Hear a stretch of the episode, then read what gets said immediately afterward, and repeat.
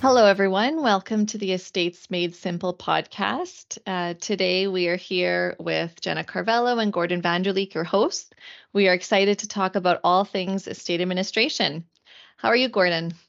We're doing great. We're doing great. Uh, yeah, looking forward to this uh, this episode. And as uh, uh, we talked about beforehand, we wanted to focus on um, this on this episode being from the perspective of a beneficiary. So typically our conversations are what about the uh, looking at things through the lens of the role of the executor and that fiduciary responsibility. But um, we thought it'd be interesting to talk about those estate administration areas from the perspective of the of a beneficiary, right? I think we all hope um, we might be a beneficiary of an estate someday. That's always nice to get the check uh, and and to be part of that. So we thought uh, why not focus on some a few points to consider uh, in the role um, of the of the beneficiary?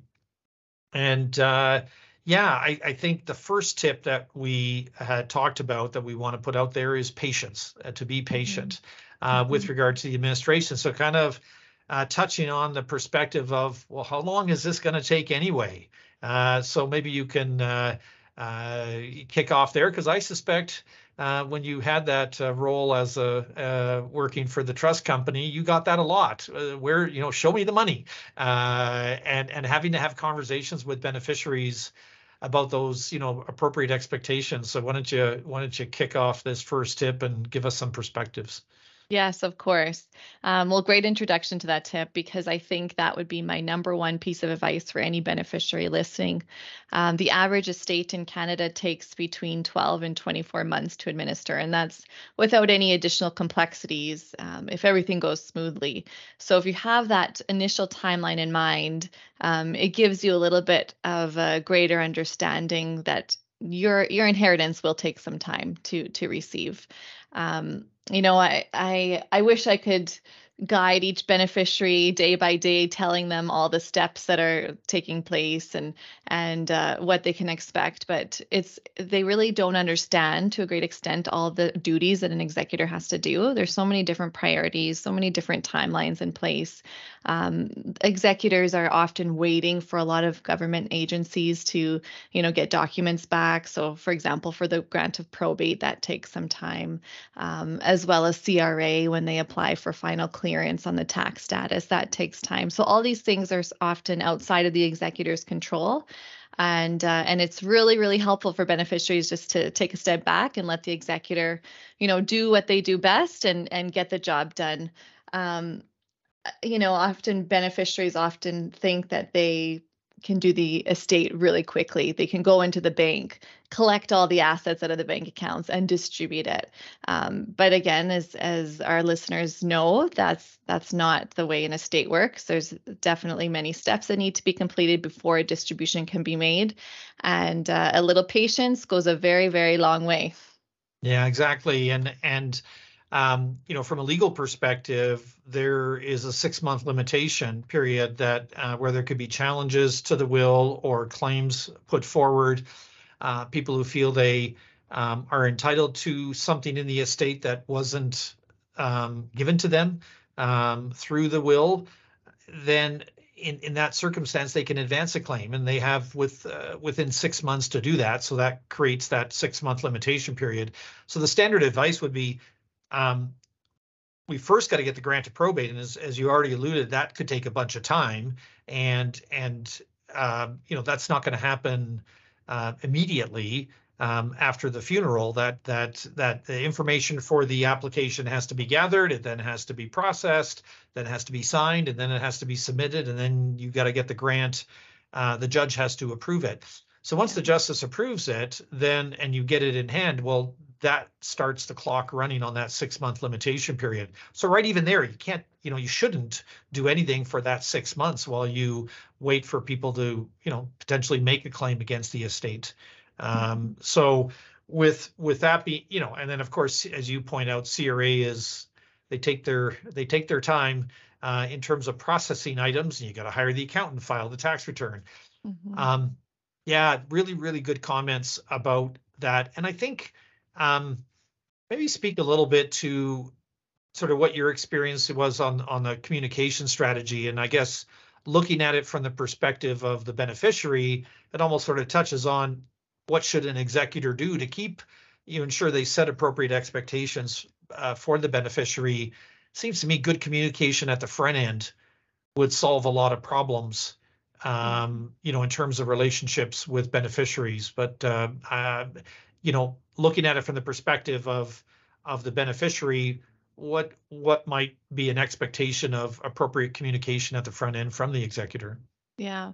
Well, I think you're right in that communication is is key.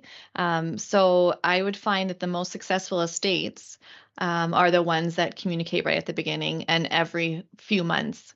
Um, you know, a written letter, all the steps that have been done to date. This is what we're waiting for now. Uh, this is what you can expect. Um, just an ongoing, you know, open line of communication is so helpful for the beneficiaries' questions to get answered. And then, you know, by having open communication the beneficiaries aren't wondering where their money is because they're they're aware of what's going on and and have a little more understanding and a patience in, in that yeah. way. And i know we talked about it before if if it's quiet and you you start building stories in your mind you start thinking okay well is the executor even doing anything? Um, are they taking the money using it for themselves? And so that's why uh, you know every few months i think is a good cadence to uh, to communicate with beneficiaries. Yeah. Which it's interesting. Um, under the surrogate rules, there's an obligation to report at minimum two years after the date of the grant of probate, but yeah. that would be really bad from the executor's perspective if you sort of, I'm going to wait two years to communicate. I mean, if you were the beneficiary of the estate, right, you'd want to know what's going on. Of so I agree, just setting the expectation of don't call me every three days, um, but you know, I will report to you this often right? Or as yeah. circumstances required, I think would be good strategy on the part of the executor. Um, you know, from uh, looking at it from a beneficiary's perspective. Yeah. Yeah. Yeah, definitely. Well, and I'm interested, what's your number one tip for beneficiaries? Yeah, I think for the beneficiaries is I think it strikes that balance between um, you know, you the beneficiaries are the ones that that have to hold the executor accountable. I mean, obviously there's rules the executor has to follow. Um, but the court doesn't do it. I think a lot of people just assume, well, there's a judge out there that's kind of supervising the executor. No, the beneficiaries have to supervise, and if there's a problem, it's up to the executors to hold the, uh, sorry, up to the beneficiaries to hold the executor to to account. Now, typically, exec uh, beneficiaries would not go out and hire um, a lawyer in the normal course. Uh, they don't, you know, they rely on legal counsel guiding the executor and the executor doing what you just said, which is making open and regular communication, being transparent of what's going on, even if it is, well, nothing has happened. Well, just knowing, hey, we're still waiting for this. Here's the update. Here's the report. I think is helpful. Um, mm-hmm. and and and then you stay on a cadence that is reasonable and agreed to at the front end would solve a lot of you know help get that that information. Um, but you you are entitled to information in relation to the to the estate. And i think you want to um, familiarize yourself with well what are the obligations of the executor? And we talk about that um, you, you, know we have talked about that in prior um, uh, podcast episodes and we'll continue to talk about it. So if you're a beneficiary uh, mm-hmm. this is a good podcast to listen to because we're going to talk about things that the executor is supposed to do. And if that's not happening i would say approach the executor, but if you're not getting any communication, well, that's where maybe a lawyer getting involved um, might facilitate that communication. And I've I've done that from time to time where I get hired by the beneficiaries, and I start with, um, you know, sort of a, a stance of cooperation. Well, maybe they're just going through a tough patch and and everything is fine. They just don't know how to communicate that, or they've they don't realize their responsibilities. They don't have a lawyer helping them, so maybe we can straighten things out. So yeah. um, with with that, I, I would say you would want to get legal advice if you're not getting communication and you're reaching out to the executor and they're not responding. Um, you don't want to let it go too far because if there is a problem, the sooner we identify it as a, pro- a problem, the uh, the better. So if there um, certainly there's if there's no communication um, with regard to the regular things that are happening. I mean, if six months has gone by and there's no opportunity or no discussion with regard to distribution, that would be a reason to say, hey, what's going on? Um, oftentimes, if you are the beneficiary of a specific item, that's typically dealt with fairly early on in the administration of the estate. If you're a residual beneficiary, that might take to the end. Certainly, if it's if it's gone beyond the two years, you have a statutory right to say, um, I'm going to compel you to provide an accounting. And certainly, in the administration of the estate, you would want to make sure that the um, distributions are happening at an appropriate time. If a lot of time has passed and there's been no discussion uh, about a distribution and the estate is pretty straightforward, that's a red flag to say, well, why why isn't the executor talking about an interim distribution? Why is it taking so long? This isn't that complicated, right? Mm-hmm. So that mm-hmm. might be a warning sign that there's you know things are maybe dragging on and the executor is not pursuing their their responsibilities. So um, I think you you want to make sure um, they're doing their job, but give them sufficient time to be able to do it and uh, see if if they've fallen off the track of proper communication give them an opportunity to get back on if you have to go to court and get i mean the ultimate remedy is get them removed mm-hmm. um, and if you make that application in the court you want to build the evidence that well you tried all the you know lots of different ways to fix the problem before going to court um, but but yeah, waiting too long is not necessarily the answer as well. But a lawyer can help um, with with the communication, and if you're getting stalled at that point, then your recourse is to go to court. But yeah. if the executor gets a letter from the lawyer going, how can we help move this forward, and can you please let us know what's going on? It's cooperative. It's um, you know, it's not threatening in nature. Um, you know, usually that can turn things around, and people go, "Oh, sorry, you know, here's an explanation let's get it back on track and everybody's working to the same objective because the um, the obligations of the executors to do a distribution as expediently as possible that is going to vary from from file you know from case to case uh, no estate is different and a more complex estate will take a longer time to do a distribution um, but uh, those would be the signs no communication uh, no distribution, or it's pretty clear they're not following the clear instructions of the of of the will, or you're hearing problems um, from other sources. I had one beneficiary that a creditor was calling the beneficiary, going because mm. they knew they were part of the family, is going like, why is my invoice not being paid? Or you know, so that gave rise to saying, well, okay, they're clear, they're not paying the bills. That's a bit of a problem. So it started a conversation uh, on yeah. on that. Yeah and and you know is there even when the beneficiary first reads the will um, and they think that maybe they're not getting the amount that they should especially if they've been a dependent on the deceased um, that would be another example of a time where they should seek legal advice just to yes. know what their inheritance should be and if they should fly, file a claim against the estate as well would would you have any comments on that yeah, no, great point. Uh, we were talking about sort of the normal administration of the estate, but I, I appreciate you bringing that forward because if um, where you would get need to get legal advice is, do you have a claim against the estate? You know, if you are financially, you're right. If if if there was a financial dependency between the deceased person and a and a family member, you have a right to bring family maintenance and support claim against the estate. You have to do that within six months, right? So there's a time limitation. Um, and in fact, you need the permission of the court if you miss that deadline, and the court may not give it to you. Right? Mm-hmm. I was mm-hmm. involved in a case where somebody missed the deadline. Um, they just didn't get it filed within within time, and we went to court and it and and we ended up settling that matter.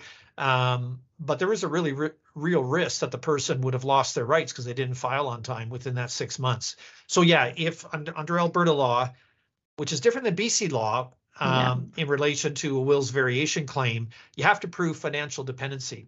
Um, but if you also think there's a challenge to the role of the executor, or if you believe the will's not valid, there's you can go through formal proof of will um, and uh, challenge the will as being the appropriate wishes of the deceased. So those would be other reasons you would want to get advice if you think you have a claim. If you're not sure, better to get the advice and say, no, you don't have a claim, then you know. You, you can't sit on that um, and you lose your rights after that six months. Yeah, which would be so unfortunate. Yes, indeed. Uh, you know, especially if that's if that's needed. Now, hopefully, if the person um, if it's a parent that died leaving money for a children, they would have made that proper assessment. Uh, but sometimes people pass away without a will and they never did the proper planning. So then it creates those claims. So if somebody's on on AISH, the assured income for the severely handicapped, they have a long-term disability, uh, they, they they would potentially have claims against the estate. Or if you were separated from the person, your spouse, and that spouse passed away, you may have rights under the Family Law Act or, you know, in, in terms of the matrimonial claims against the assets of the estate as a surviving spouse if if if there was not adequate provision or you otherwise have property rights that need to be adjudicated by the courts those would be another reason to to put those forward well, and so if any beneficiaries are listening fall under those categories, you know who to go to. Gord. a little plug for you, Gord. well, thank you. Yeah, I think I gave you a plug the other uh, the other day, so this is this is good that you uh, uh, are returning the fa- the favor. Mutual Admiration Society here. yeah, um, exactly. But yeah, let's uh, maybe that third. Uh, we talked about a third tip. Maybe that's uh, we can wrap up the podcast talking um, uh, about that third tip. I really like uh, um, this one about not counting your chickens. Why don't you uh, thoughts on that? Uh, yes, this is a, common mistake that many beneficiaries make is they spend the money before they receive it from the estate. They take a look at the total value of the estate, they multiply it by their percentage they're receiving, and they think that's what they're getting. Um, but they've they've uh, not taken into account two things. One is the time required to actually receive those funds, and two, there's expenses in the estate that need to be paid um, before they actually get the the rest of of their inheritance. So um, don't count your chickens, as as you mentioned, um, because many unexpected things could come up in the estate. Uh, CRA might take longer than expected.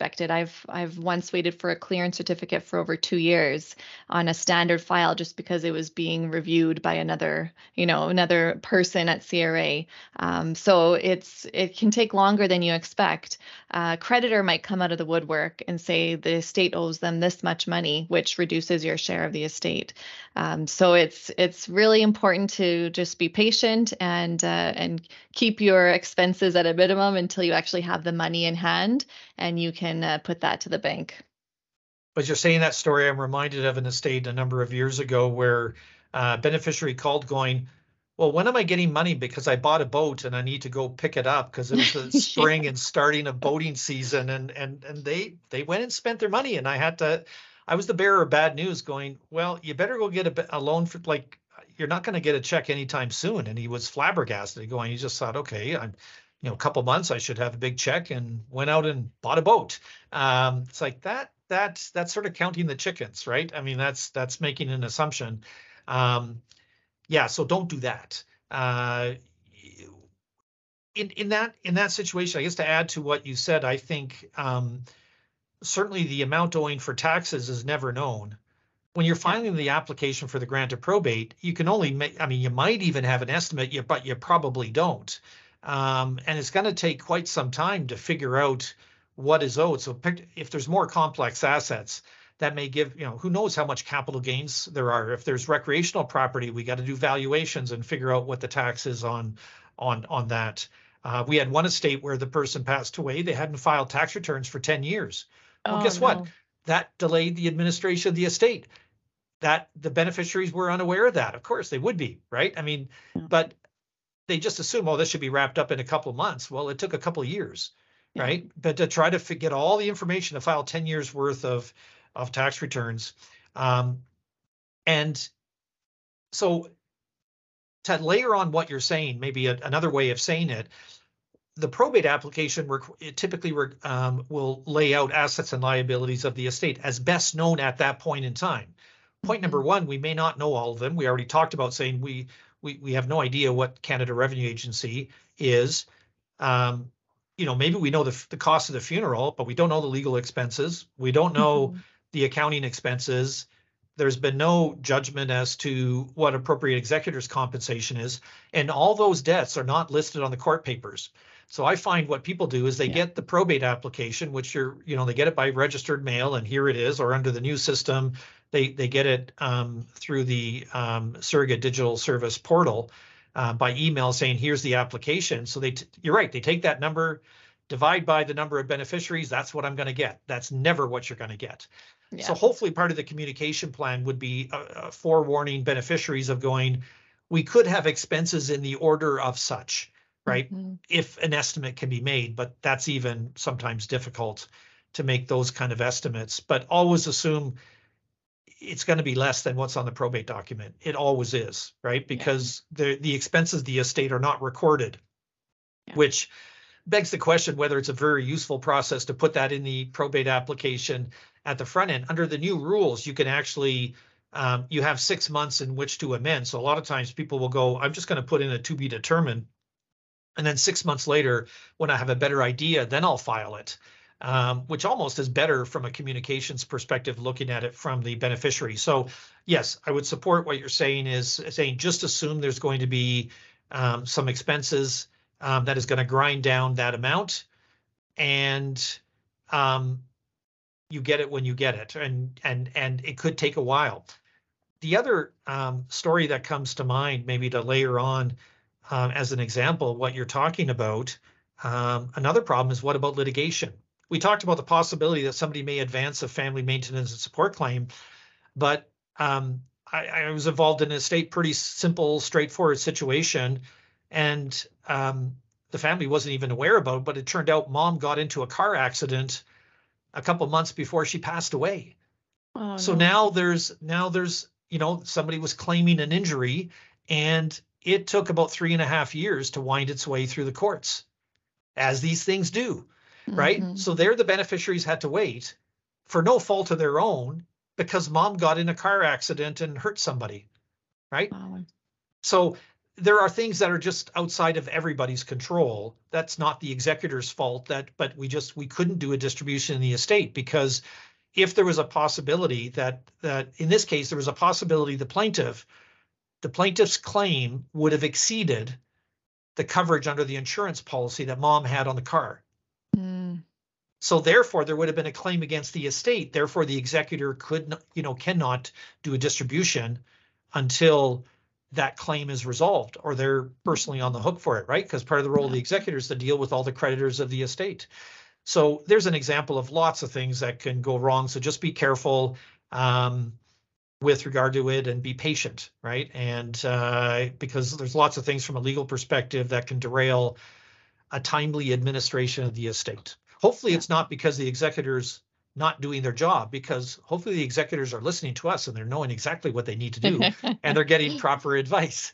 Um, or it's a professional executor and they they they know their responsibilities. But um, yeah just maybe um, in closing any other thoughts that come to mind or concluding thoughts with regard to looking at an estate administration through the eyes of a beneficiary? Mm-hmm. Uh, the the one other comment I would make is sometimes a beneficiary can require too much information and it delays the estate. If you're constantly following up with the executor, asking the smallest of questions, asking, you know, very detailed, minute information, um, it's going to delay the estate administration. So I would be hesitant of and and be cognizant of what you're asking and make sure it's important. Yeah. And I would say uh, the other thing that I think is um, adds to the cost of the administration of the estate. Uh, if the beneficiaries are all barraging the executor um, all at different times, right? Um, or sometimes I have beneficiaries calling me as the lawyer. Yeah. Right. My job is to sort of work through the personal representative of the estate. Uh, but even if the beneficiaries, if there's multiple ones, picking one person who's the spokesperson um, would facilitate communication and avoid the same um, message being said over and over. Because if the executor is accounting for their time as a beneficiary you can grind down the ultimate inheritance by virtue of you know asking needless or uh, tangential questions that are immaterial um, because the executor has to respond to it right? So be careful um, you know sort of pick your battles and i think if the parties at the front end agree let's just communicate this way and be reasonable with each other, that will maximize the value of the estate and reduce costs of administration. So just bear in mind that you you have an obligation or like a duty to hold the executor to account, and you're entitled to information. You're entitled to an accounting and to a report. Um, but act in a you know like do that in a mindful way. You know that in in in in out of self interest to maximize the value of the estate. Yeah, yeah, totally agree. So that's great. Good, some good closing uh, remarks. So to our listeners, thank you so much for listening. Uh, I think in our next issue, we're going to talk about what are the different types of assets in the estate and how do you deal with them in your will and and some considerations from a maybe from a planning perspective about how to facilitate and make uh, a smooth administration of the estate. So I look forward to chatting about that. Um, if that topic or other topics like this um, uh, you, please subscribe, and uh, we appreciate uh, that support. So until uh, until our next time, Jenna, uh, stay well, and and we'll talk soon. Yes, thank you, Gord. Talk to you soon.